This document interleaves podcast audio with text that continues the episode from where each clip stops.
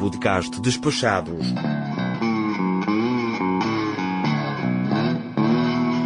Episódio 25 Parte 1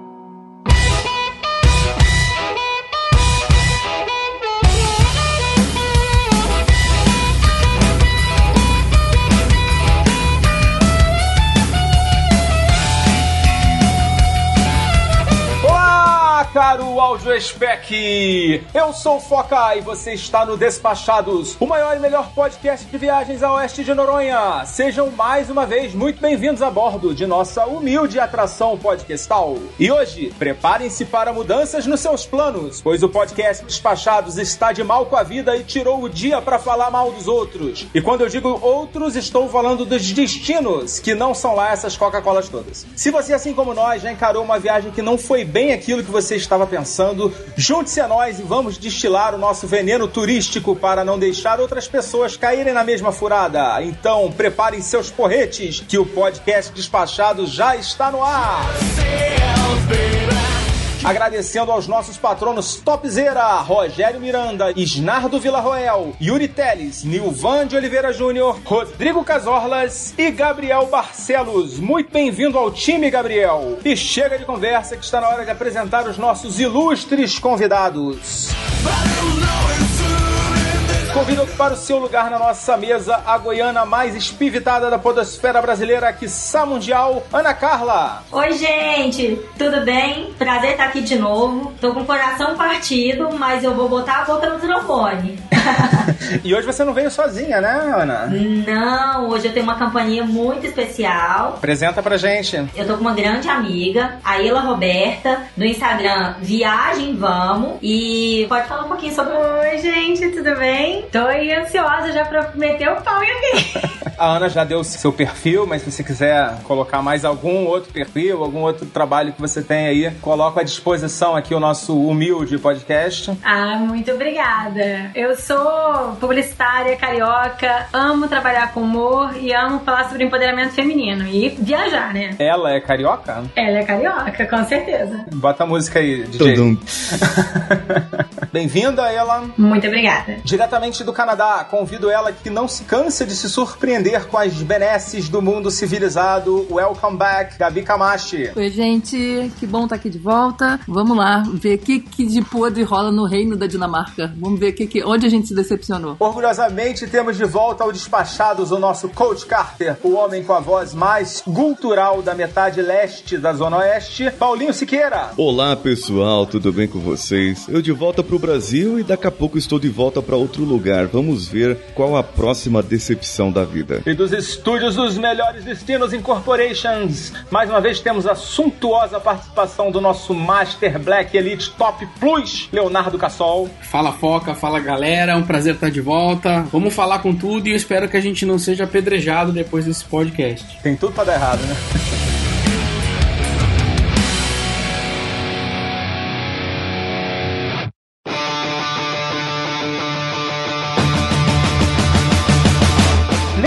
São flores, né? Reservamos esse encontro para colocar para fora todas as amarguras e desencantos que tivemos nessa nossa jornada de viajantes por esse globo terrestre. E eu vou começar perguntando para cada um de vocês, começando pelo Cassol, pode ser, Cassol?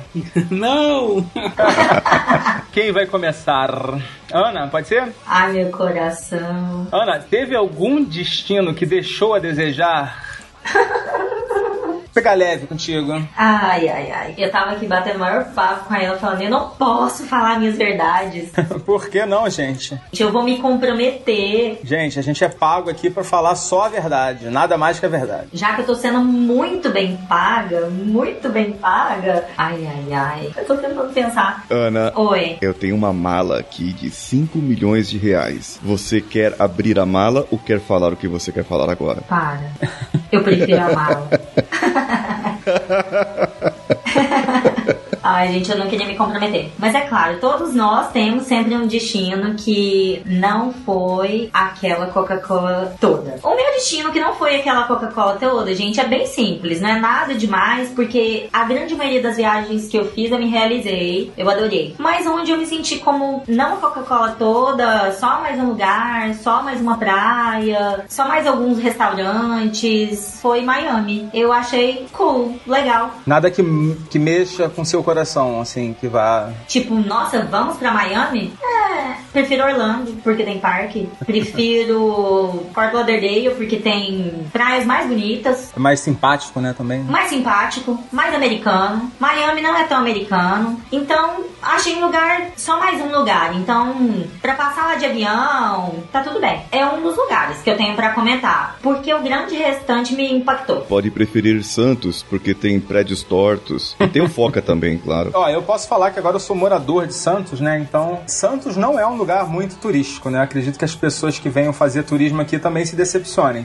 Mas pra morar é ótimo, porque tudo é bom, né? Tudo funciona, cidade é limpa, organizada. Então, assim, tem alguns lugares que são bons pra você ficar, mas não necessariamente pra você passear. Um dos lugares que eu também sinto um pouco isso é Belo Horizonte, apesar de adorar Belo Horizonte. Eu sinto, me sinto muito bem, mas assim, não é um lugar que você fale assim, nossa, tem que voltar, porque tem aquela parada que chama tanta atenção. Mas já que vocês estão devagar, quase parando, eu vou dar o meu relato aqui de um lugar que eu acho assim que foi bem broxante, que eu tinha uma expectativa muito alta, muito elevada, e isso também é a receita perfeita, né, para você se decepcionar, é ter uma expectativa muito alta, Com certeza. que foi Milão. Oh! Exato. Vocês conhecem Milão? Conheço, conheço Milão. Não ainda. Eu achei Milão qualquer nota. E Milão fica na Itália, né, cara? A Itália é perfeita. A Itália tem tudo de bom, né? As paisagens são maravilhosas, a cultura é exuberante. Onde você vai, você respira aquele ar de Itália, de renascimento. E na, em Milão não rolou, não. Eu fui numa época que tava um pouco frio, mas assim, eu acho que só isso não explica. Tem alguns poucos lugares, assim, que são muito legais, mas a cidade em si, assim, foi uma cidade que não me traz muito boas recordações, assim, eu fiz aqueles passeios com aqueles ônibus hop-on, hop-off, e assim, deu pra ver uma boa parte da cidade, e pra mim deu, assim, não volto não. Ô Foca, você recebeu recomendação de alguém que tinha ido e gostou muito e falou muito bem, por isso você se decepcionou ou, ou não? Foi mesmo a, a sua expectativa? Não, a minha expectativa ela foi mais com base em relatos de blogs e tal. Assim, não, não vi ninguém falando mal de lá, não vi ninguém eh, comentando algo desse teor que eu tô trazendo, né? De que é uma cidade normal, assim. Tem uns lugares muito legais, muito interessantes. É um centrinho ali, né? No Duomo, ali por, por ali. Fora disso, Aham. sei lá, eu posso ter também conhecido errado a cidade. De repente, um local lá ia me levar pra conhecer altos segredos da cidade que poderia me mudar totalmente a minha percepção. Mas eu, a impressão que eu tenho é de que realmente hum, esse mundo glamouroso. A máfia, né? De repente. Em relação às expectativas, a frustração ela vem quando você tá com expectativa e eu acho que também é influenciado pelo momento da viagem. Às vezes aquela cidade não, não é no dia que você esperava, você tava buscando outras coisas, ou às vezes o clima não ajudou, às vezes era um momento em que, sei lá, o câmbio tava desfavorável, você achou a cidade mais cara. Tem vibes, né? Eu acredito muito nos momentos. Às vezes você pega um dia de sol, um dia bonito, você fica mais inspirado, mais empolgado. Eu não me decepcionei com Milão muito pela gastronomia. Eu fiquei pouco tempo, talvez tenha ficado tempo demais. Eu fiquei dois, três dias, se eu não me engano, pelo gelato e o vinho, enfim. Então não tinha como dar errado, né? Aquela parte, é muito aquela parte do centrinho lá, né? Onde, aquela praça onde tem o Duomo, enfim, onde tem as- a- os principais atrativos turísticos, mas é, eu acredito muito nisso. Eu, por exemplo, já fui acompanhada a Veneza e a minha namorada que foi lá comigo não gostou, odiou a cidade, né? Eu gosto, então eu não posso falar que Veneza foi a minha decepção, mas eu já, pela primeira vez, eu vi alguém não gostar de Veneza. Achar muito cheio, achar sujo, achar muito caro, que não é esse, essa coisa toda, não. Já entrando na minha opinião, um lugar que eu me decepcionei foi Lima, a capital do Peru. Eu fiz uma viagem para Machu Picchu, fiz Lima, Cusco, fui para Machu Picchu. Nossa, eu achei Lima extremamente pobre, extremamente feia para uma capital sul-americana, assim, muito decepcionante. Uma frota de carro que parece que você tá em Cuba, na década de 80. Os melhores carros, sei lá, são carros que rodaram 10, 15, 20 anos no Brasil e foram pra lá, né? Porque é um país fechado, uma economia fechada pra indústria automobilística. Muita pobreza, muita sujeira, muito, muita rua sem ser asfaltada. E isso, ruas, eu não fui pro, né, pras entranhas de Lima. Eu fiz um, o passeio turístico do aeroporto pra cidade em si já é, é um show de horrores, assim. Você se sente no, no- numa periferia de uma bem feia, daquela parte bem horrorosa da periferia de uma, de uma grande cidade brasileira, né? Então, pra mim, tirando a gastronomia, que é uma coisa muito forte no Peru como um todo, que é bem legal, mas eu curti muito mais Cusco e Machu Picchu do que Lima. E peguei uma bela infecção intestinal lá, a maior da minha vida, parecia que tinha um alien dentro de mim. Só pra finalizar, né? Tive 43 graus de febre, mas isso tudo foi fora de Lima, foi em Cusco, tá? Então realmente não foi uma viagem de sorte a minha, minha viagem pelo Peru, mas que é um país legal, eu acho que o Machu Picchu vale super a pena. Realmente a meu, minha decepção ficou com Lima. Eu nem tinha uma expectativa tão alta assim não, mas me decepcionou bastante. Talvez ter ficado dodói. Essa coisa da expectativa eu acho que é, é fundamental, né? Como já falei aqui várias vezes, eu pesquiso e estudo os lugares que eu vou pra sempre, né? E eu fico olhando tudo. E um lugar que eu fui sabendo que não era essa Coca-Cola toda era Las Vegas. Tem gente que ama Las Vegas e eu não acho a menor graça. Já fui duas vezes, que eu sou teimosa. Las Vegas é meu e eu odeio mesmo, Gabi. Você foi dar uma, uma chance, né, pra Las Vegas. Não, na verdade, a primeira vez eu fui porque era uma viagem que a gente fez, a gente desceu pelas Califórnia e depois aproveitou pra ir pra Las Vegas. Nunca tinha ido, mesmo não esperando tanta coisa, eu achei que eu tinha que ir, já que eu tava ali do lado. Aí não achei grande coisa. Assim, é, é muito difícil fazer eu voltar arrasada. Ai, que lugar horrível. Não, eu tento aproveitar o que o lugar tem, né? Pra dar pra gente. Pô, comi bem pra caramba lá, mas não é um lugar que eu, assim, ai, Las Vegas, quero voltar. Mas aí depois rolou um 0800 e aí, aí a gente vai, né? Era pra ficar de graça, pra passagem de graça e, e, e hotel de graça, como não, né? aí é bom, aí fica bom. Muda, muda a perspectiva, né? Até pra Caldas Novas. Pois É é. isso, olha. Ana, eu acho que eu vou botar um, um bip em cima, senão você vai Foi uma brincadeira, gente. correndo riscos aí de vida, hein? Ô, Ana, você ia falar alguma coisa? Não, eu só ia complementar do Cassol. Aconteceu algo muito parecido com meu marido. E ele sempre conta as histórias. E toda vez que a gente viaja pra algum lugar, tem qualquer risco, problema de infecção, a gente vai com uma mala de remédio e só toma coca. No lugar não toma água, na China só toma coca. Ele chama de bio. Ai, não sei explicar, gente. O lugar tem microbiose diferente do Brasil. Então ele fala: chegando no lugar, toma coca, que a gente não vai adoecer. Não, mas só pra constar, foi uma sopa de cebola culpada. Eu nunca tinha tido infecção intestinal em toda a minha vida. E olha que eu já fui em muito lugar podreira. Mas realmente lá eu achei uma bactéria que gostou de mim e. e, sério, cólicas que pareciam um alien que ia sair a qualquer momento do meu intestino. Nossa. Ai, maldade. O, a Ela Nossa. queria complementar sobre Vegas. Então fale sobre Vegas. Antes de falar sobre Vegas, eu queria perguntar, Foca, será que não vale uma segunda ida, como a Gabi fez, pra ver se tira o ranço da cidade? Eu fico com essa questão porque já fui em alguns lugares que eu falei assim, ah, eu vou ter que voltar pra ver se eu tiro o ranço. Vegas não é um deles, assim. Eu até gostei, mas eu não achei esse destino incrível que todo mundo fala muito, é super famoso. Parece que, tipo assim, as férias da sua vida. Você chega lá e fala, tem 7 quilômetros de diversão muito parecida. Cassino festa, cassino festa, cassino festa. Se- eu não gosto de um de outro, eu não tenho o que fazer na cidade. Eu acho que os americanos se realizam muito em Vegas, aquela coisa de você poder beber na rua. E que é comum pra gente. Isso pra gente não é nada demais. Então acho que eles se deslumbram muito lá por causa disso. E pra gente. aham. Respondendo a Ilan, eu não vejo motivo pra voltar em Milão, nem pra me realizar, nem pra tirar o ranço, entendeu? Não ficou um ranço, só que foi uma cidade que passou meio em branco.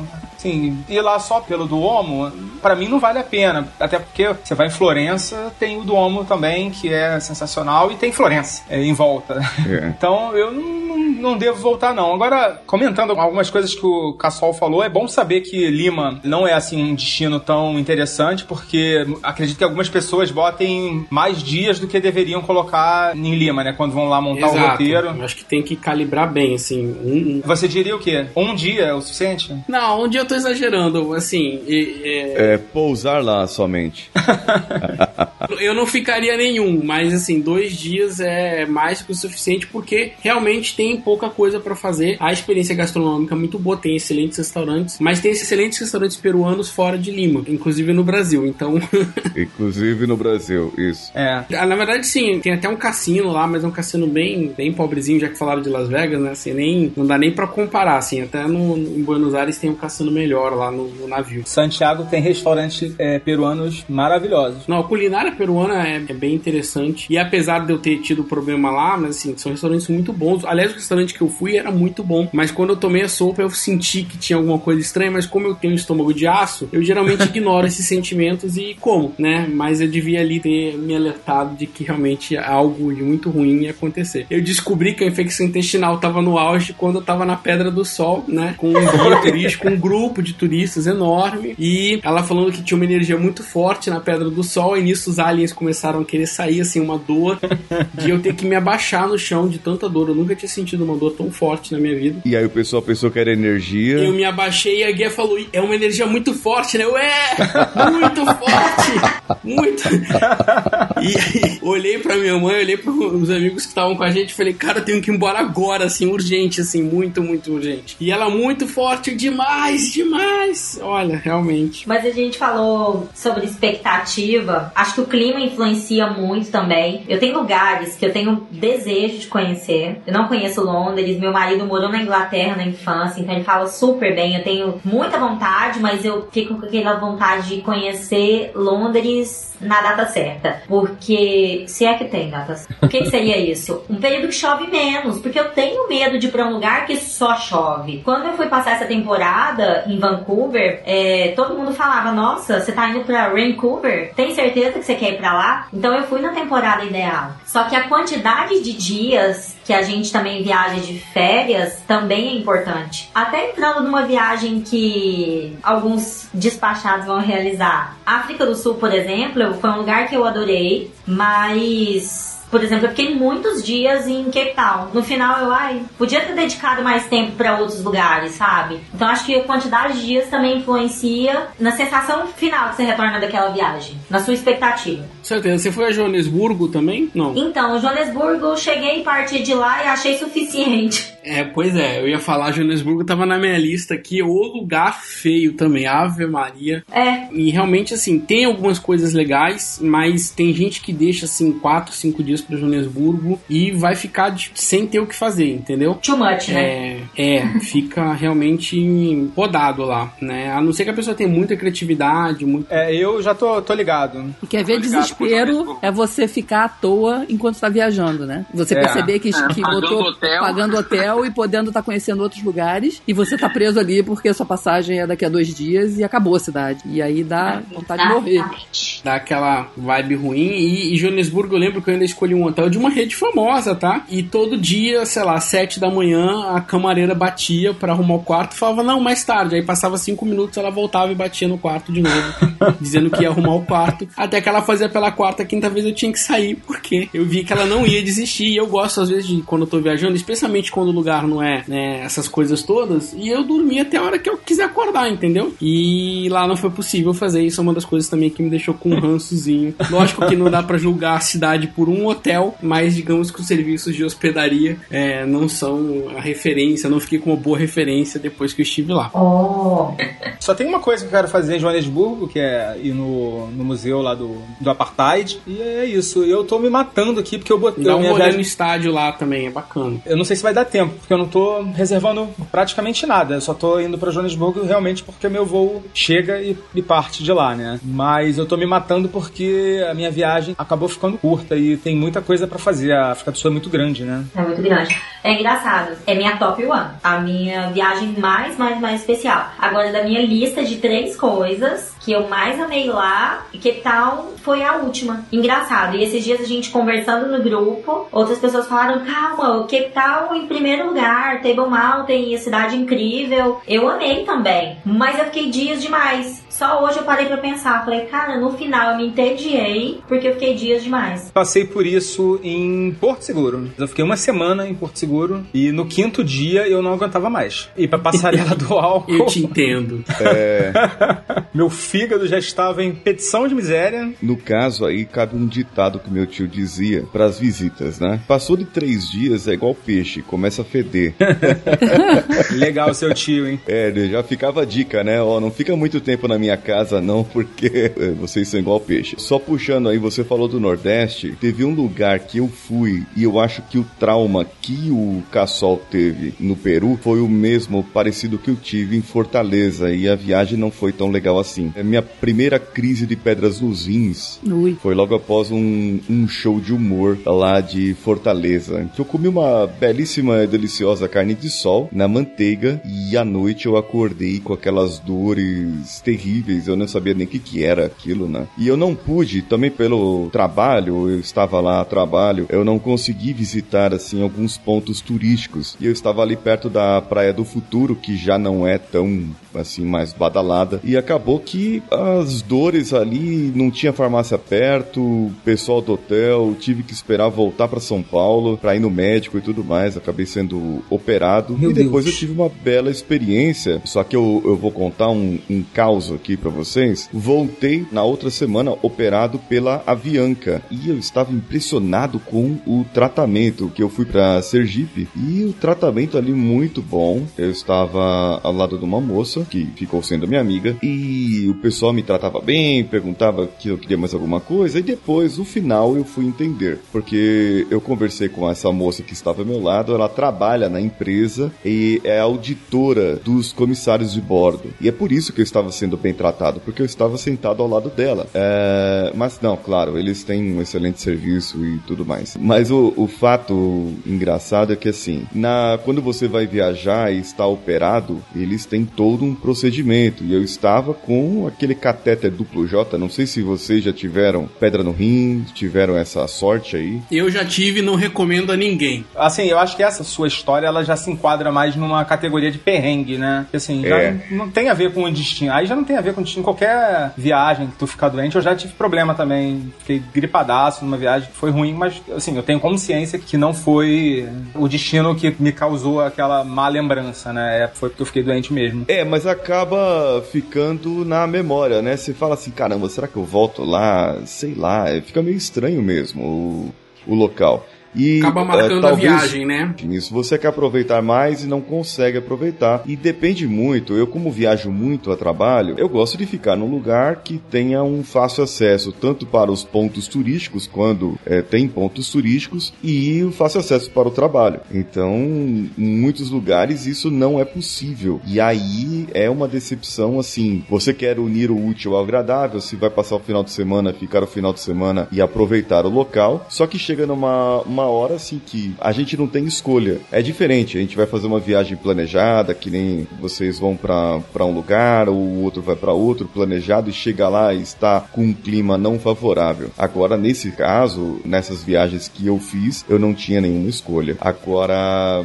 ponto assim, eu vou falar um, um local que eu não gostei, muita gente gosta, mas eu não gostei aqui do Nordeste brasileiro, Natal. Eu não fui pra todos os lugares, eu eu vou falando direto assim. Eu fiquei estritamente em Natal. Natal em si, onde eu fiquei, eu não gostei. Você ficou aonde, Natal? Me ficaram, me ficaram, né? Me colocaram ali na Praia dos Artistas, que já estava totalmente detonada. Aham. E é uma região que ficou, infelizmente, deplorável ali. Natal realmente tem problemas, assim, é inegável que tem problemas. Mas, assim, ainda tem muitas coisas, assim, que ainda vale a pena a visita, eu diria. Isso. Principalmente- é, você tem que sair de lá, né?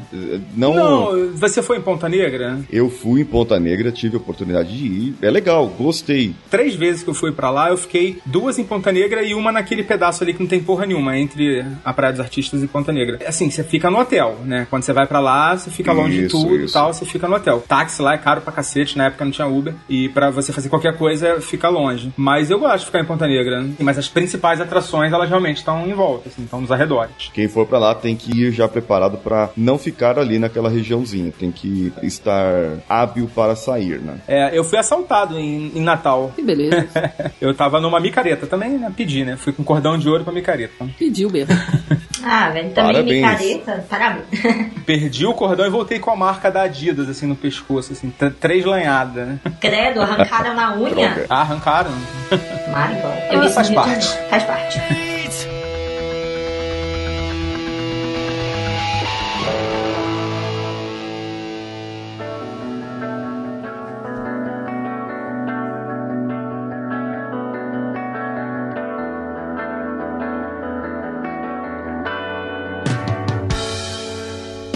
Gente cretina tem em todo lugar do mundo, né? Mas acho que alguns lugares, assim, eles se concentram com uma intensidade maior, né? Não sei se vocês já se sentiram fantasiados de bunda na festa do Pinto.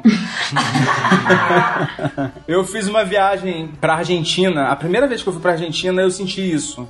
Porque, assim, eu cheguei em, em Buenos Aires e já cheguei tomando uma volta do, do transfer da CVC, cara. Olha só que louco. Foi do taxista, Ah, né? Foi do transfer da CBC. Não foi taxista, é, eu paguei o transfer, né, aquela coisa toda, lua de mel. Isso foi em 2008, 10 anos. Bizarro, assim, a, a vagabunda lá da mulher da CVC, ela me deu uma volta, cara. Ela, eu não esqueço a cara dela, eu guardei, eu guardei um- uma, uma certa mágoa desse dia. Ela me deu uma volta no câmbio, eu tava comprando um- uns passeios, né, de tango, não lembro mais o que, eu comprei uns três passeios com ela. Ela me deu uma volta, cara, que ela me cobrou em dólar e passou pra peso, e depois, pra eu poder pagar em real, que eu tava com dinheiro em real, não tinha feito o, o câmbio, não tinha. Assim, era acabação nessa época, né? Não, não era um grande viajante, então eu não sabia como é que funcionava direito o câmbio na Argentina. O câmbio da Argentina todo mundo sabe que é tenso. E assim, foi assim a tempestade perfeita. Ela pegou assim, me, me depenou, assim, me deixou sem um real no, no bolso que eu tinha levado aquela grana da gravata, sabe qual é? Foi pra vagabunda da, da CVC. E assim, depois eu tomei volta de taxista, que é comum lá em, em Buenos Aires, em comércio, de, não, de in- incluírem cobranças que não, não era pra fazer. Eu pedi um churrasco lá, me trouxeram uma tonelada de carne, me cobraram mais por isso, porque falaram que eu tinha pedido mais, enfim. A primeira vez que eu fui pra Buenos Aires, eu me senti um pouco usado. Algum lugar vocês já, já tiveram alguma sensação parecida com essa? Olha, eu passei uma experiência em Nova York parecida com isso, que foi a gente tava querendo marcar um transfer pra voltar e aí a gente na noite anterior a gente tinha ido assistir beisebol e na volta a gente pegou um Uber e a gente fechou com a menina do Uber. Ah, então tá, então amanhã tal hora a gente vai fechar com você. Quanto você vai cobrar de, tal lugar até o aeroporto? Ah, 50 dólares. A gente, ah, que maravilhoso, 50 dólares. Então fechou, não sei o que, combinamos o horário, tudo certinho. No dia da gente voltar pro Brasil, a gente ligando pra ela e ela não atendia e ela não respondia as mensagens. Uma hora alguém atendeu e falou assim: Eu não sei quem é você, eu não quero falar com você, eu não sei o que, que você tá falando, tchau. E desligava da nossa cara. E a gente ligava de novo e falava assim: Posso falar com a fulana? É que fui atendida por ela ontem e tal. A gente explicava a história e o cara, tipo, grosso, desse jeito e desligava o telefone na nossa cara. Mas você tinha pago antes, não? Não, não, a gente tinha combinado tudo tá. na noite anterior e no dia seguinte a gente ia. Então tá bom, cadê você? Tá chegando, né? E nada. Acabou que a gente teve que pagar 180 dólares no Uber de última hora pra não perder o voo pro Brasil. Foi só, foi só essa facada que a gente tomou, assim. É, o JFK é longe, né? Nossa, esse dia ficou então três vezes mais longe. Ô Foca, a gente tem um ouvinte que quer fazer uma pequena participação. É meu marido, o Guilherme, que tá aqui ouvindo a gravação e ele quer contar pra gente um, um caso. Uma vez na Turquia, eu e a Ana Carla, a gente comprou 500 reais de chá. Babies, isso já tem três anos. No dia que vocês vierem aqui em casa tem chá, tá? Ia ser 800 a lapada. A gente saiu do hotel. Só um momentinho, só um momentinho. Se você estuda administração e você quer aprender a vender, vai na Turquia no Gran Bazar. Dica. Exatamente. A gente chegou na Turquia, tinha, era um stopover, tinha pouco tempo pra curtir, um dia e meio e tal. Aí já colamos no pessoal do hotel, Guilherme faz amizade com todo mundo e perguntar pra eles, ó, onde são os melhores lugares, porque a gente não tem muito tempo. Lugar pra comprar chá, lugar pra comprar doce e Gran Bazar amanhã em pontos turísticos. Beleza, eles não. Eliminam algumas coisas hoje, como chá, como não sei o que, já vão comprar aqui perto lá tem o melhor lugar. Como vocês vão no final do dia, vai estar tudo com preço ótimo. Tá, beleza. Chegamos, já fomos nesse lugar do chá. Chegamos lá, olhamos e tal, não tinha preço em nada, né? Eles dão um preço de acordo com a sua. Já fui pegando os saquinhos e colocando só um pouquinho de cada. Pois esse pouquinho de cada deu uns 800 reais. Aí quando o cara me falou o preço, eu já fui rasgando os sacos com a unha e devolvendo as ervas lá dentro. E falei, senhora, não pode fazer isso, é ilegal. Uma vez que você embalou, você tem que levar e tal. E a gente negociou, negociou, negociou e morremos nos 500 reais, gente. No outro dia, a gente não comprou nada da Turquia. Pra não falar em nada, a gente comprou três lenços porque a gente negociou muito bem, deve ter saído uns 15 reais cada um. Mas a gente gastou 500 reais de chá. Eu vou te dizer, eu trouxe um chá de lá que eu tenho até hoje, já deve ter uns 4 anos, 3 anos. E eu lembro que eu paguei muito barato, foi tipo 20 reais. Mas o chá maravilhoso, É. assim, o melhor da minha vida. Ele cheira até hoje a minha cozinha. É tem muito um cheiro bom, de chá Nossa, muito também cheiro, mas eu tô revoltada de você ter pagado 20 ou 500. Mas eu ainda tenho. Eu ainda tenho Não, mas o 500 reais segredo é perguntar antes quanto é e dizer obrigado. Não, não quero. Aí o cara vai te chamar, não, quanto é que você quer pagar? Quanto é, que é? Eu não É. gosto É. disso, não, mas é o, é o, o jeito de negociar. Não, tem que fazer, cara. Tem que saber o preço, não, não pode. E assim, provavelmente esse- essa lorota que ele falou que é ilegal devolver, nada, ele tava te explorando mesmo. Não, Com ele, certeza. ele chegou falou assim: falou, agora eu já coloquei no saco, não pode tirar. Ele veda pra viagem como se fosse a vácuo, e aí ele fala assim: ah, mas e o saco? Quem vai pagar o saco? Eu falei, não, eu pago o saco de volta. cara. Quanto que é o saco só? É. Ah, mas não, não vamos muito longe, não. A, a mais namorada minha, ela foi no mercado municipal com a mãe dela. Eu deixei elas lá, ó, vem aqui e tal. Aqui em São Paulo? Mercado Municipal de São Paulo. E aí Já até sei o que você vai falar. Eles convidaram para uma degustação de fruta. Ela já é uma senhora, assim, de 70 anos. E ele, ó, tem um fruta lá do Nordeste, tem um fruta não sei da onde. Dava um pedacinho para ela comer e tal. Quer levar uma dessa? Leva uma dessa. Aí ela pegou uma cesta de frutas. Devia ter umas 10, 12 frutas, né? Duas de cada, uma de cada, enfim. E aí no final, é, o cara embrulhou e falou: ah, é 380 reais. What? É, eu tava lembrando disso. Antes de você falar, eu tava E é lembrando. um golpe muito comum lá, porque você fica num constrangimento de a pessoa comeu fruta, né? Tipo, e tem, tinha fruta comida, então não dava pra devolver tudo, porque parte das frutas comidas estavam dentro da cesta. E você nunca vai imaginar que uma cesta de frutas vai custar o, o quilo do ouro, né?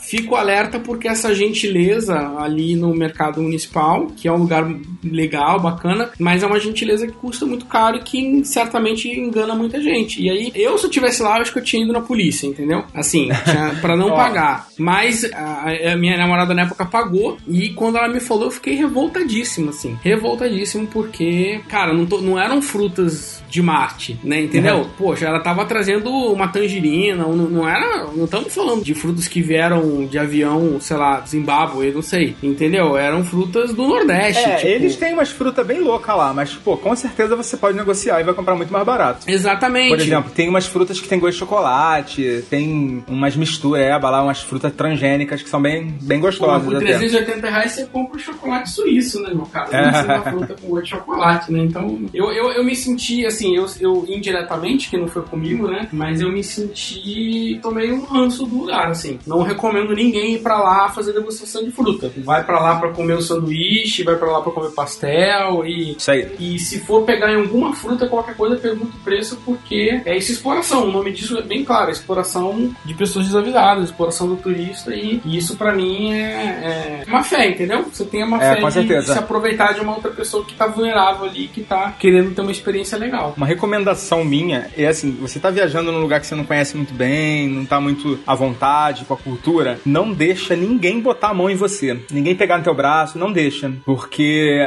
em alguns lugares, Leram a sua mão? não, é também, também tem isso, né? A gente falou de Salvador, né? Lá em Salvador tem um monte de, de Não, cigana não, lá na em frente. Paris também. Em muitos Paris, é. Tem cartomante que tem. É, mas tem uns caras lá em Paris também que eles pegam seu braço e amarram uma fitazinha, tipo uma. E depois dizem que é 80 euros, né? Tipo uma linha, tipo uma linha, é exatamente isso. Eles amarram, dão um nó cego que não dá pra tirar e são uns negões assim enormes daqueles países africanos, né, que eles imigram pra lá e os caras ficam te intimando, é, te como é que fala? Intimidando. intimidando. E os caras É. ficam te intimidando pra tu dar dinheiro pra eles. Falam que tem que dar 50 euros. Que é- Aí, sim, é uma furada, assim. Uma recomendação. Tá em um lugar diferente. Na Europa mesmo, né? Paris não é um lugar tão diferente assim, né? Uma das capitais mais visitadas do mundo. Não deixa ninguém pegar teu braço, pegar a tua mão, te cutucar, Aqui no Rio, se vier um molequinho querer engraxar teu tênis ou teu sapato, per- não deixa não, pergunta quanto é, porque tem os caras que engraxam depois que custa 50 reais, 100 reais. E, e é, e aí que ele já fez o serviço, que não tem como desfazer, que tem que pagar, e aí começa a te ameaçar. Então o segredo que eu dou pra sair dessa furada, eu nunca caí não, mas eu já tenho alguns amigos meus que vieram pra cá e caíram. Você fala que tá sem dinheiro, cara, eu tô sem nada, não faz não que eu tô zerado. Aí pronto, o cara não tem como te... te É igual no te Nordeste, os carinhas que vêm lavar teu vidro e depois, nossa, ficam batendo no seu carro se você não São der Paulo tem isso dinheiro. também. É, É, no Rio tem também. Em Vancouver tem também? não. Duvido. Mas você sabe que aqui é engraçado, né? A gente só fala das belezas, o Canadá maravilhoso, né? Por esse problema da moradia aqui, de ser tudo muito caro, aqui tem uma quantidade. A Ana Tem ela homeless, certamente né? viu. Uma quantidade de homeless absurda, mas é muita coisa. No centro da cidade você vê muito mendigo, mas Muito. muito, muito, muito mendigo. E eu fico pensando que mendigar aqui no frio deve ser um troço ruim, viu? Ser mendigo no Canadá, né? É. E é por isso que eles estão praticamente todos concentrados em Vancouver, viu, gente? É, os Porque de é o lugar Toronto mais morreram. Os de Toronto morreram todos. Credo, que, tipo, piada trágica, mas é verdade. Os homeless, eles migram todos pra Vancouver, porque é o lugar mais quente, né, do Canadá. Mas é impressionante a quantidade. Tem coisas assim que você vê que são desconfortáveis. Por quê? Porque fazem xixi na rua, necessidades. Você vê homeless com iPhone. A gente se sente um pouco amedrontado, né? É esquisito. Mas eles não fazem nada com a gente. É Não, bem, não, não. bem tranquilo. Agora, meus pais estiveram aqui em março e a gente tava passeando pelo centro e tal. E aí eu levei eles pra passeio.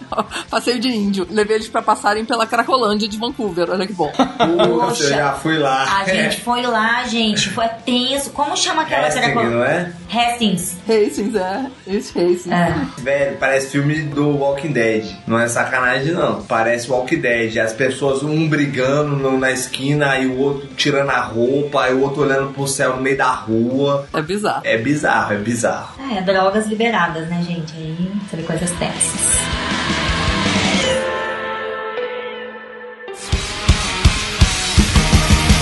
próximo tópico é lugares muito lotados. E assim, o Cassol já falou de um, que aliás, eu acho que é o mais lotado de todos, que é Veneza. Eu amo Veneza, adoro Veneza, mas assim, eu entendo quem não gosta, quem se sente mal por conta dessa superpopulação de turista, né? Porque assim, praticamente você só vê turista rodando por lá, tem problemas sérios a cidade por conta do turismo, né? Turistas e alguns ratos. Cara, isso eu não tive problema não, mas você teve? Não, não tô brincando. É só pela fama mesmo, que lá no verão dizem que é sinistro, assim. É infestado de rato? Não, eu ouvi dizer, mas eu não vi. Eu também não fui no verão. Também não vi, não. Algum outro lugar vem à mente quando vocês pensam num lugar assim que é incomodativamente cheio? Os lugares mais famosos de Paris, meio. Se for numa, na autoestação, é meio incomodativo. É. Eu acho que na Europa, principalmente, os lugares todos, né? De, de muito. De muito, De muito apelo, né? É, pois é. Verdade, eu fui em Barcelona, tava cheio pra cacete Pois a é. cidade.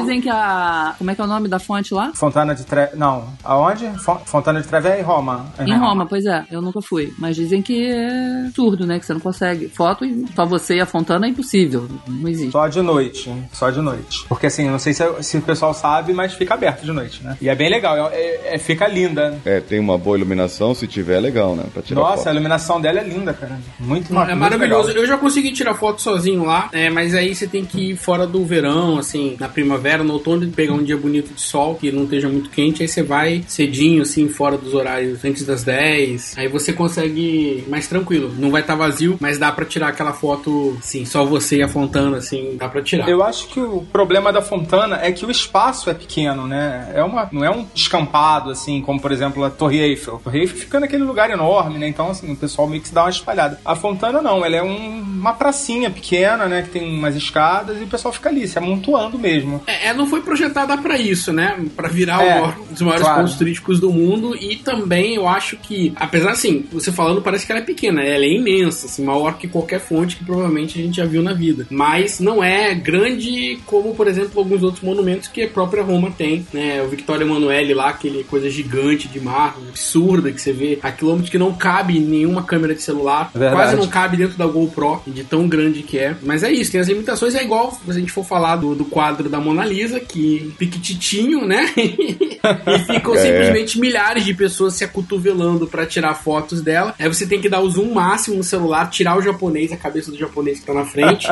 15 mãos que estão lá tirando foto também. Esperar um intervalo de meio microsegundo que não vai ter um flash e fazer a sua foto pra dizer que você esteve lá. Sem contar que o caminho pra lá, né? O Louvre já é cheio geralmente, mas quando você vai seguindo as setas, que eu acho que de tanto turista encher o saco, eles botaram o caminho, né? Pra você chegar na. É, exatamente. Tem as plaquinhas Mona Lisa. As né? plaquinhas. E aí aí você seguindo os plaquinhos, você vê que é onde tem um fluxo bizarro de gente, assim, muita gente mesmo andando. Parece uma boiada, né? Indo, Verdade. todo mundo pra chegar lá. Ninguém para mais pra ver quadro nenhum quando tá chegando perto. E é longe, né? Você anda, anda, anda, acho que uns 20 minutos até chegar, né? É verdade. E é, uma, e é um absurdo, né? A Mas a- pessoa que vai lá só pra da Mona Lisa, tendo tanta arte em volta, e aí a galera vai direto, né? E não olha nem o que tem em volta, não olha como é o museu. Pra muita gente, o Louvre é a Mona Lisa. E é tão engraçado que se você olha o que tem em volta primeiro, quando você chega lá, você. Pô, é só aí. Rola uma decepçãozinha. É, rola É uma super decepção. broxante. Ai, gente, eu quero comentar um lugar que eu me surpreendi, mas eu me programei, eu pesquisei primeiro pra encontrar o que eu buscava. Na muralha da China, quando fui pesquisar sobre, eu vi que Badalin, se eu não me engano, não sei se tô falando certinho, é muito lotado, então eu fiz questão de contratar um guia pra ir num outro lugar um pouco mais tranquilo. Então eu saí mais cedo pra um lugar chamado, vou falar como se escreve, tá? Mutianu, acho que é o nome dessa, desse lugar especial na muralha. Cheguei lá, tava super tranquilo, subi de teleférico, caminhei, relaxei, fiquei umas quatro horas lá sem estar lotado. Dá pra tirar fotos, dá pra curtir o clima, foi bem tranquilo. Eu achei que você ia dizer que tinha sido enganada, que chegou lá, tinha um monte de gente, você não conseguiu nem entrar.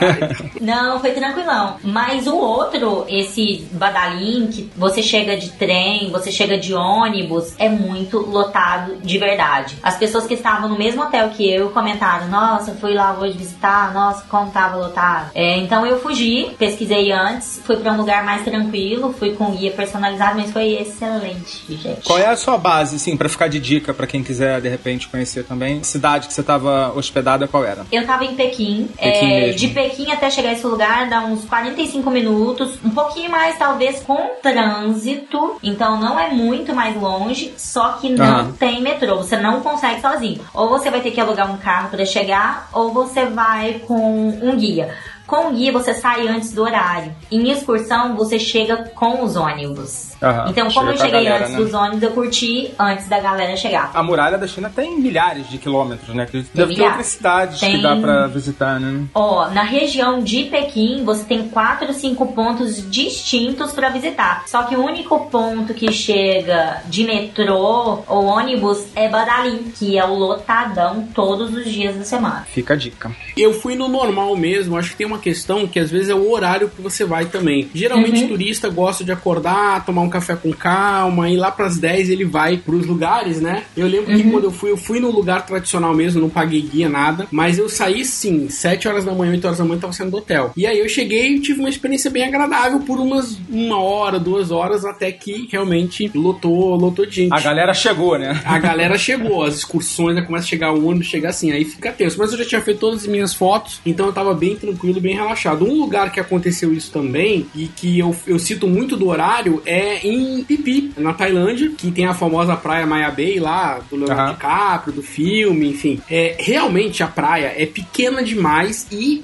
fica assim abarrotada ao ponto de não ter quase espaço pra você fazer nada. Mas se você chegar cedo ou fora dos horários lá do trânsito que começam a chegar os navios, os barcos e, e lá e trazer turistas de todos os lugares do mundo, você consegue ter uma experiência tanto que eu tenho algumas fotos de pipi que só estou eu e os navios lá, aqueles barquinhos que ficam parados lá turísticos e, e a água e a praia, lógico que tinha, sei lá, mil pessoas fora do foco da imagem, mas eu consegui tirar minha foto só eu e Maya Bay. E tinham me falado, ah, é, imagina, é uma decepção e tal. Eu acho que é uma decepção se você esperar que vai ter uma praia vazia igual Noronha. Não vai, esquece. Vai ter muita, muita, muita, muita, muita gente. Não é uma praia pra você curtir a praia. É uma praia pra você conhecer, tirar foto e praia mesmo pra curtir é, em outros lugares de, de pipi. Então eu acho que muita gente chega lá com uma expectativa que vai ter uma praia maravilhosa só pra si. Quando descobre, você tá lá com mais de, sei lá, duas mil pessoas num lugar que, sei lá, no Brasil frequentaria umas 200. Um lugar que a gente adora e a gente sempre fala, apesar de que tem um tempão que a gente não fala, né? Tem que voltar a falar de Arraial do Cabo. Ah, É. É do cabo, claro. Tem a praia famosa, né? a- as prainhas, né? A região das prainhas lá no Pontal. É, e tem esse problema também, cara. Tem o horário lá que chega um monte de barco tocando música, tocando funk, por volta de 10 e meia, 11 horas. Então, assim, é a mesma dica. Chegar cedo pra pegar lá vazio. Sim, se chegar em torno de 8 horas, não precisa chegar mais cedo que isso também, né? Mas já vai pegar a praia bem vazia. E lá é lindo demais, cara. Aquele lugar é E a maravilhoso. experiência muda totalmente, né? Quando Muda, você tá totalmente. num lugar com mais privacidade, é outra. Mas tudo depende também da expectativa que você quer. Então eu, eu vejo muita gente indo pra Pipi, só pra finalizar o exemplo, com a expectativa de que Maia Bay vai ser a praia que você vai ficar lá horas e horas e não, não vai rolar. Verdade. Vai ficar lotada, né? Em qualquer dia da semana, do mês, do ano. Agora parece que fecharam, né? Por um tempo lá, por conta de excesso de visitação. Mas É. sim, é, não adianta. Ela tem uma fama absurda, todo mundo quer ir na Tailândia, quer ir lá. É o caso de Boracay, lá nas Filipinas. E outras. Exato. Ali na região, ali na mesma ilha, eles têm um aeroporto que chega voo da China e da Coreia do Sul. E aí o povo invade, em vez de ir direto pra Manila, como nós, por exemplo, nós, se nós somos daqui pra lá, eh, a gente tem que dar uma volta ao mundo nas Filipinas. É caro pra caramba, né, pra quem sai do Brasil e ir pra lá. Você tem que ir pra Manila, de Manila você pega um avião pra ir pra Boracay.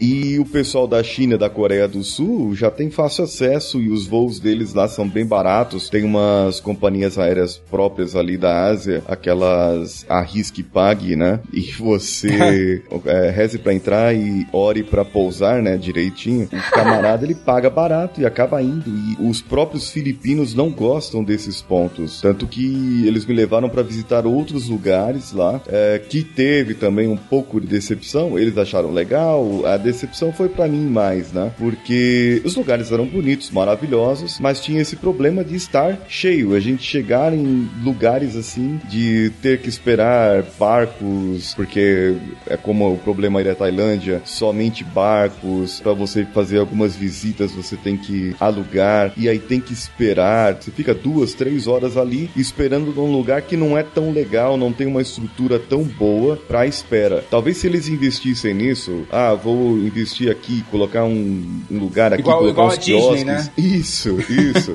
Eu investi na espera do camarada e pelo menos ele vai se divertindo aqui e tal. Tá faltando o brasileiro empreendedor, né? Que se tivesse, já ia vender água de coco ali, ia alugar umas cadeirinhas, ia, né, colocar alguma coisa ali, uma musiquinha pro pessoal e tal. E aí você chega, vai visitar uma ilha, vai visitar uma praia, desce do barco, só que aí tem mais três, quatro barcos com 40 pessoas cada um. É legal, é bonito, porque é como o Cassol falou. Ah, legal, eu fui, tirei foto, a gente encontra alguns lugares mais desertinhos ali, fica alguns minutos e depois sai, mas não é aquele lugar de você ir pra passar a tarde e, e curtir realmente. São viagens que se tornam um pouco cansativas depois. Você chega morto no hotel, né, ou em casa, dependendo de onde você estiver, você chega morto e não quer mais ver o, o outro dia, né? No outro dia você não quer nem saber mais de praia. As Filipinas não têm uma infraestrutura muito boa, né? Pra ir, às vezes, de uma praia pra outra, o barco não é tão legal, eles não investem muito no serviço. Às vezes, pra você ir de carro, né? Você tem que ir numas vans horríveis, assim, os, os transportes chacoalhando por horas e horas. Aí acaba o combustível, dá defeito, enfim. Eu vejo muitos relatos É de verdade. pessoas que passam perrengues, assim, muito grandes nas Filipinas. E eles também têm um hábito horrível que é de atrasar voo, né? Simplesmente a companhia aérea avisa, ó, o Sim, voo hoje vai sim. decolar com 6 horas de atraso, tá? E aí, às vezes, você marca uma conexão, você tá acostumado com um transporte aéreo mais eficiente, e chega lá nas Filipinas, uma colega do Melhor Destinos perdeu o voo dela de volta pro Brasil, porque teve um atraso de, acho que de 6 horas, 7 horas, ela tinha uma folga grande, mas é, ainda assim conseguiram fazer com que ela perca o voo. Então a dica, é, se você for às Filipinas, fique atento ao seu voo, coloque pelo menos um dia de folga. Os aeroportos lá são bem saturados e é muito comum você ter problema de atraso. Sim, o trânsito lá é horrível, muito pior do que de São Paulo, ou Rio de Janeiro ou qualquer outra cidade aqui do Brasil. Eu cheguei a pegar assim trânsito de você ficar parado horas e horas e horas. Não tem nada, não tem acidente, não tá chovendo, é simplesmente porque tá parado. E você falou de atraso, o filipino ele tem o filipino time. É a hora deles, é o atraso deles mesmo normal. Nós estamos Aquela acostumados, ginga, né? aquele jeito. Exato, nós estamos acostumados com o Brasil assim, mas É igual a gente nas reuniões? mais ou menos isso. O cara marca 6 porque sabe que você vai chegar a 7, entendeu? É, seria Ô, esse Paulinho, esquema a gente deles tá lá. falando de lugares muito cheios. Você que morou, né? Que ficou mais tempo lá. As Filipinas, no geral, é um lugar muito cheio. O Manila, nem tanto. Sim, sim, Manila é bem cheio. Você vai nos shoppings, qualquer shopping que você for ali, principalmente final de semana, são lotados, lotados de ter fila pra entrar no shopping. Isso. E por que tem fila? Todo shopping você tem é, um detector de metais, porque você não pode, infelizmente, entrar armado no shopping, né? É, é fogo. Eu tinha que deixar o, o lança-chamas toda vez no hotel, porque não podia levar pro shopping, né? É. E a gente reclama da porta, da porta do banco, né? Isso, isso. E eles têm aquilo e tem um guardinha, né? Uma guardinha pras mulheres e o guardinha pros homens e fica palpando os bumbum das pessoas quando você passa ali pra ver se você tá armado ou alguma coisa. E aí isso faz uma fila enorme. E você vai num restaurante, qualquer restaurante que você fosse. Se você for em fast food desses de pizza ou de hambúrguer, que são os mais conhecidos, né? Isso aí você vai ficar ali algumas horas pra você poder comer. Tipo entendeu? É- McDonald's. Você tá falando do McDonald's. McDonald's piorou, entendeu? Quem é da Zona Leste e vai no shopping Aricanduva de sábado à noite, sabe do que eu estou falando. McDonald's dali é insuportável. Vai ficar algumas Mac horas esperando o seu sanduíche ficar pronto. Exatamente. Se você sabe do que o Paulinho está falando, deixe seu comentário aí no nosso site, por favor. Então, lá é muito pior do que esse. A, a situação acaba incomodando o camarada de tal maneira. A gente que está acostumado com agilidade, um serviço bem prestado, Ne- não ta- nem tanto, né, Paulinho? Nem tanto. Só que a simpatia dos filipinos no serviço quebra qualquer demora que você esteja sofrendo. Porque o pessoal ali é extremamente simpático no atendimento. Isso é O cara chega assim, ó, você tá tão bonito hoje, nossa, que perfume delicioso, seu voo vai atrasar seis horas, ok? E aí você fica todo derretido, porque o cara te... O cara te conquista primeiro. Ela, ela, você tá aí, ela? Tem alguma história, algum lugar? Como eu falei, Las Vegas, né? Que eu não achei tudo isso. Eu tinha muita vontade de conhecer pelo lado histórico, que era Salvador. E eu cheguei lá e eu, eu fiquei cinco dias e no terceiro eu tava vendo o voo da volta. Tava muito caro. Eu falei, ok, vamos ficar cinco dias mesmo, tá tudo certo, não sei o baile. Mas eu não achei, assim, maravilhosa a cidade. Achei a cidade ok, um pouco suja. Pra turista eu acho meio tenso, assim. Eles vendem muito, né? Eles querem. Acho que deve ser a mesma coisa que um, um gringo em Copacabana, sabe? Eu que sou do Rio tenho essa percepção, assim. É. Em questão das praias, eu, nossa, eu prefiro mil vezes as praias do Rio. Então eu cheguei lá e não, não curti tanto. Acho que Salvador tem poucas atrações turísticas. Pois é, assim, muito, muito pontuais, assim, eu achei. É, Eu acho que em dois dias que você vê tudo. Porto Seguro também. Acho que assim, ó, um dia e meio, falei, tá ótimo, vamos pra Arraial. Não, eu fiquei uma semana contando com Trancoso, Arraial e tal, mas eu fui fora de temporada, então assim, no quinto dia eu tava vendo passagem, tava fazendo a mesma coisa que você, vendo passagem, tava muito caro, eu falei, ah, vou ficar aqui mesmo essa porra, tomar água de coco, comer peixe frito. De Salvador eu me lembro aquela música que fala Passar a tarde em Itapuã. Eu fui todo animado pra praia de Itapuã, cheguei lá, a praia cheia de pedra. e eu de sunga, todo animadão, achando que ia passar a tarde em Itapuã. Foi, foi um desastre. Exatamente isso. Uma coisa também, aproveitando que falaram de Salvador, o serviço também deixa um pouco a desejar. Em muitas cidades, né? Mas É, no especialmente Nordeste em- inteiro, né? não, mas por exemplo, eu já não acho o serviço em outras cidades da Bahia ruins como em Salvador. Eu acho que em Salvador é especificamente, dependendo de onde você tá, tanto no hotel quanto nos restaurantes, assim, tudo muito demorado, muito lento, muito difícil. Você pede alguma coisa, você num room service, assim, prepare duas horas, vai tomar banho, vai fazer alguma coisa, entendeu? Porque mesmo hotéis bons, hotéis quatro estrelas, assim, assim, hotéis de redes conhecidas, geralmente não dá pra generalizar, né? Mas assim, eu fiquei com uma experiência, eu vou contar um caso lá do aeroporto de Salvador. Eu tava com um voo de volta, cheguei cedo, como eu sempre chego geralmente nos voos, umas duas horas antes, falei, ah, dá tempo de comer, né? E aí fui pedir pra garantir, eu falei, vou numa rede de fast food de comida, um girafas, né? E eu falei, eu vou pedir um prato aqui porque acho que vai ser mais rápido, enfim, não quero ir com pressa e tal. E, cara, assim, passados os 40 minutos que eu tinha pedido o prato, eu fui lá e simplesmente tinha esquecido no meu pedido.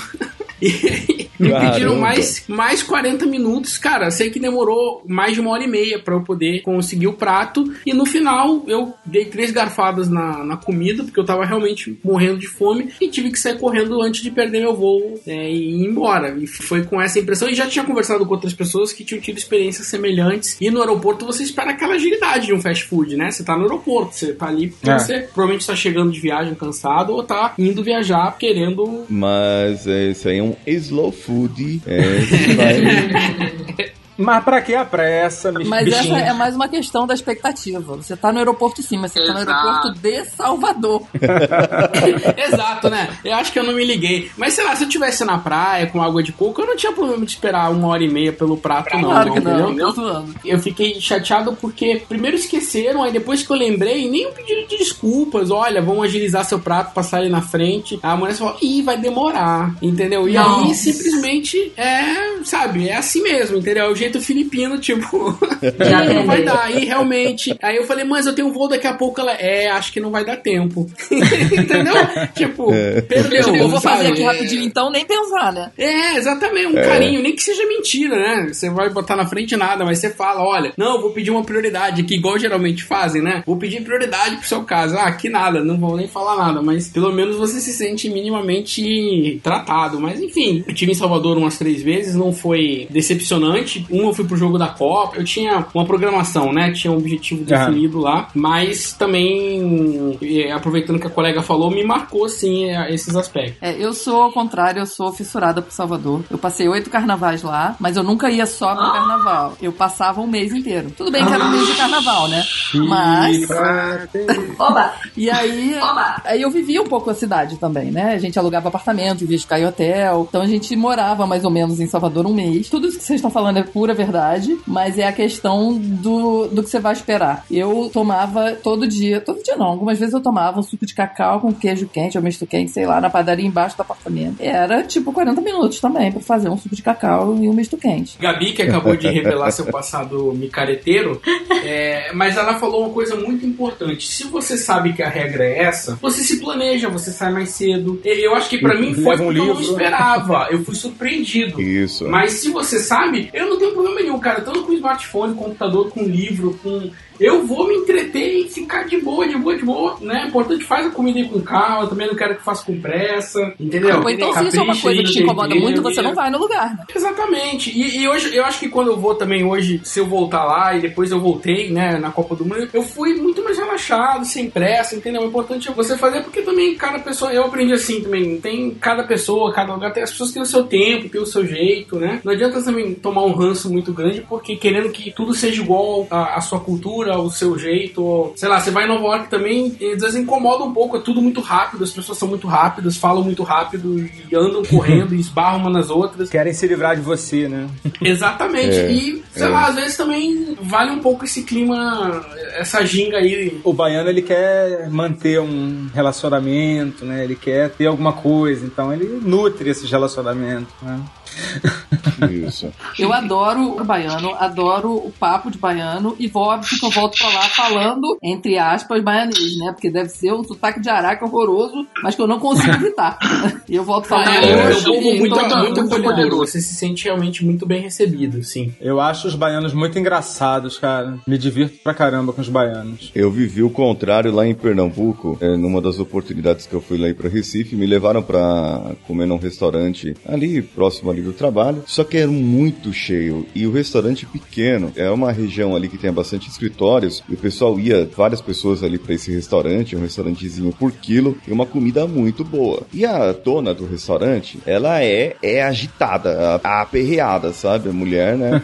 ela chegava lá e todo mundo comeu, eu- você come, né? Restaurante por quilo, geralmente você pega comida, já paga e senta pra comer. E ali nós tínhamos comido e estávamos conversando. Ela chegou lá, e aí, tudo bem com vocês? Gostaram da comida? Gostamos, gostou muito boa. Ah, pois então, vocês já pagaram? Já pagaram. Então, bora, bora trabalhar porque tem mais gente para sentar aí.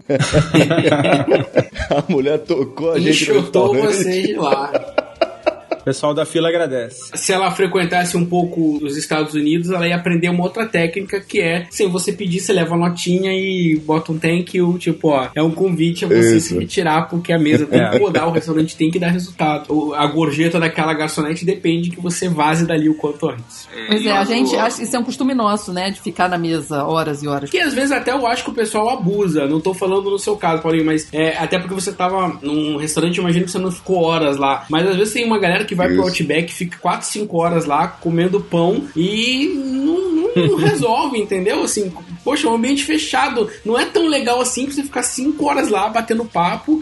E eu fico com pena dos garçons. E o pessoal lá. É, e sei lá, entendeu? Acho que tem um limite também de você, pô, tô no restaurante, não tô num, num bar, né? Sei lá, não tô num lugar. É um restaurante, eu acho um bom senso também. Tem gente que abusa, mas é muito Brasil isso, né? De você. É. De você. No, no Brasil, se a pessoa entrega a conta sem você pedir, é considerado uma fronte de morte. Fazer isso que fizeram com o Paulinho, então, é a desfeita, assim. caso de polícia. Você vai direto pra delegacia da queixa, né? Ou no mínimo no TripAdvisor. Mas assim, é uma coisa que eu ouvi de um gringo. Eu não lembro quem foi que falou. Eu acho que foi o, um desses que eu acompanho pela internet. Não sei se foi o amigo gringo ou aquele do, do Small Advantage. Esqueci o nome dele. Eles admiram isso do brasileiro, né? Que o brasileiro ele sai pra almoçar com os colegas, né? Que eles sentam assim em volta de uma mesa, né? Fazem a refeição com calma. Eles evento admiram né? isso. É, tem um tempinho, né? Pra você ficar ali, dar uma relaxada. Eles engolem a comida, né? Eles engolem a comida e voltam correndo pra trabalhar. Mas é, mas é muito cultura. Eles também chegam mais cedo em casa que cultura. a gente, né? Eles É. vão, eles chegam em casa muito antes, porque o Americano eu não o- sei o não, hein, lanche- cara. Não, o americano, cara, em geral sim. O lanche é um break, né? Não. Às vezes eles comem um sanduíche e nem saem pra almoçar, pra poder. A principal refeição deles é o jantar. Depende É. do estado, depende da cidade, depende de muitas coisas da cultura, mas geralmente é assim. Eles almoçam muito rápido. E o jantar é em casa com a família, muito mais demorado. Enfim. Mas já tão cedo, né? Já tá Cedo, é, e geralmente besteira, né? Tirando a Califórnia, que eles comem uma saladinha, um negócio mais light, mas. Ô, Gabi, eu sei que você não tá nos Estados Unidos, mas já, já tá nesse ritmo também? Jantar às seis? Aqui é assim como nos Estados Unidos, até porque quem tem criança, as crianças têm 20 minutos pra almoçar na escola. O Theo leva comida, porque ele come rapidinho, que é a draguinha. Ah. Mas a maioria das crianças leva lanche. Levam sanduíche ou coisinhas assim pra comer e, Rápido, e pronto. né? E a principal refeição E deles já é aprendem a desde cedo. Sim, sim. E eles jantam 6 horas da tarde. Mas aqui em casa não rola, a gente não consegue. A gente janta 8 e pouca. Não dá. Casa de brasileiro mesmo, né?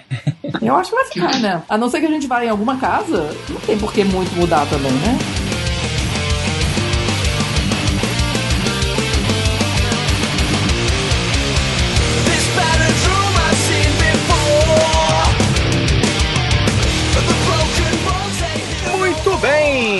Esse episódio vai ser dividido em duas partes. A gravação ficou enorme, foram quase duas horas de gravação. Então a gente vai lançar em duas partes. A gente vai lançar o episódio 25 em duas partes. Parte 1 você acabou de ouvir. A parte 2 vai sair daqui a alguns dias aí no seu feed. Se você quiser ouvir agora essa parte 2, você pode entrar num dos nossos programas de apadrinhamento, né? De patronagem, que estão lá no padrim.com.br barra despachados ou no apoia.se barra despachados. Se você fizer a sua adesão a um dos planos lá a partir de 15 reais, você vai ter acesso exclusivo e antecipado a esses episódios que são divulgados em duas partes. Então fique ligado, tem muita novidade vindo por aí. No final da parte 2, que a gente já gravou, mas que ainda vai ao ar daqui a alguns dias, a gente está convocando para o primeiro encontro despachados que vai acontecer em São Paulo. Então, se você é da cidade de São Paulo, se você mora próximo da cidade de São Paulo, fique esperto, fique atento que muito em breve vai ter encontro e vai ter promoção. Com certeza vai ter prêmio muito legal. Fique esperto aí. E por enquanto a gente vai ficando por aqui. Foca na viagem.